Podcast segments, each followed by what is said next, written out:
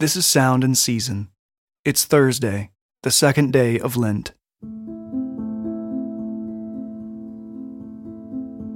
Our passage today comes from the Gospel of Mark, chapter 1, verses 12 through 20.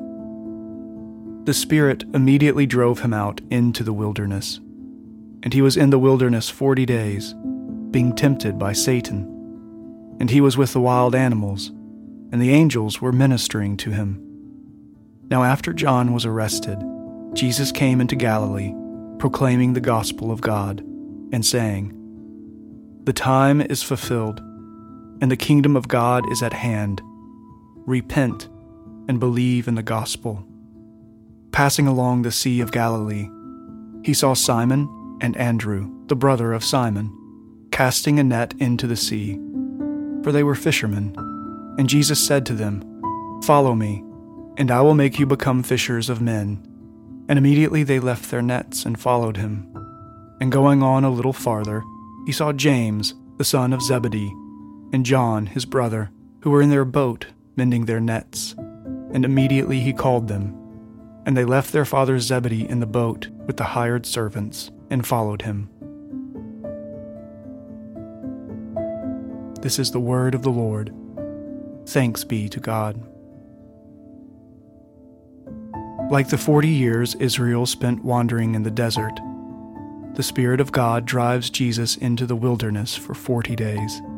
Like Eve, Jesus is alone and is tempted by the enemy to distrust the commands of the Father. But Jesus perseveres.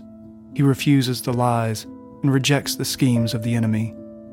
After John the Baptist is arrested, Jesus begins his public ministry in full the first recorded words of Jesus in Mark's Gospel summarize both the message and mission of Jesus. The time is fulfilled, and the kingdom of God is at hand. Repent and believe in the gospel. Jesus then sets about calling disciples from an unimpressive cadre of fishermen. In the words of Origen of Alexandria, this decision of Jesus to call simple fishermen immediately displays that there can be no doubt that it is not by human strength or resources that the word of Christ comes to prevail with all authority and convincing power in the minds and hearts of humanity. The great forerunner, John the Baptist, is in prison. The first disciples are poor day laborers.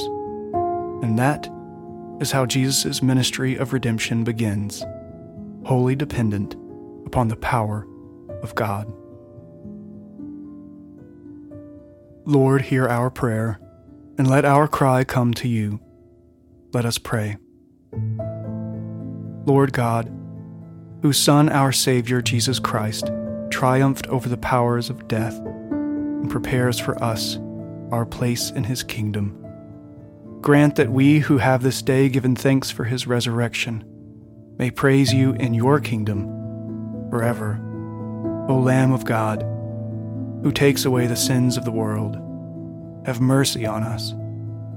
Glory to the Father, and to the Son, and to the Holy Spirit, as it was in the beginning, is now, and will be forever.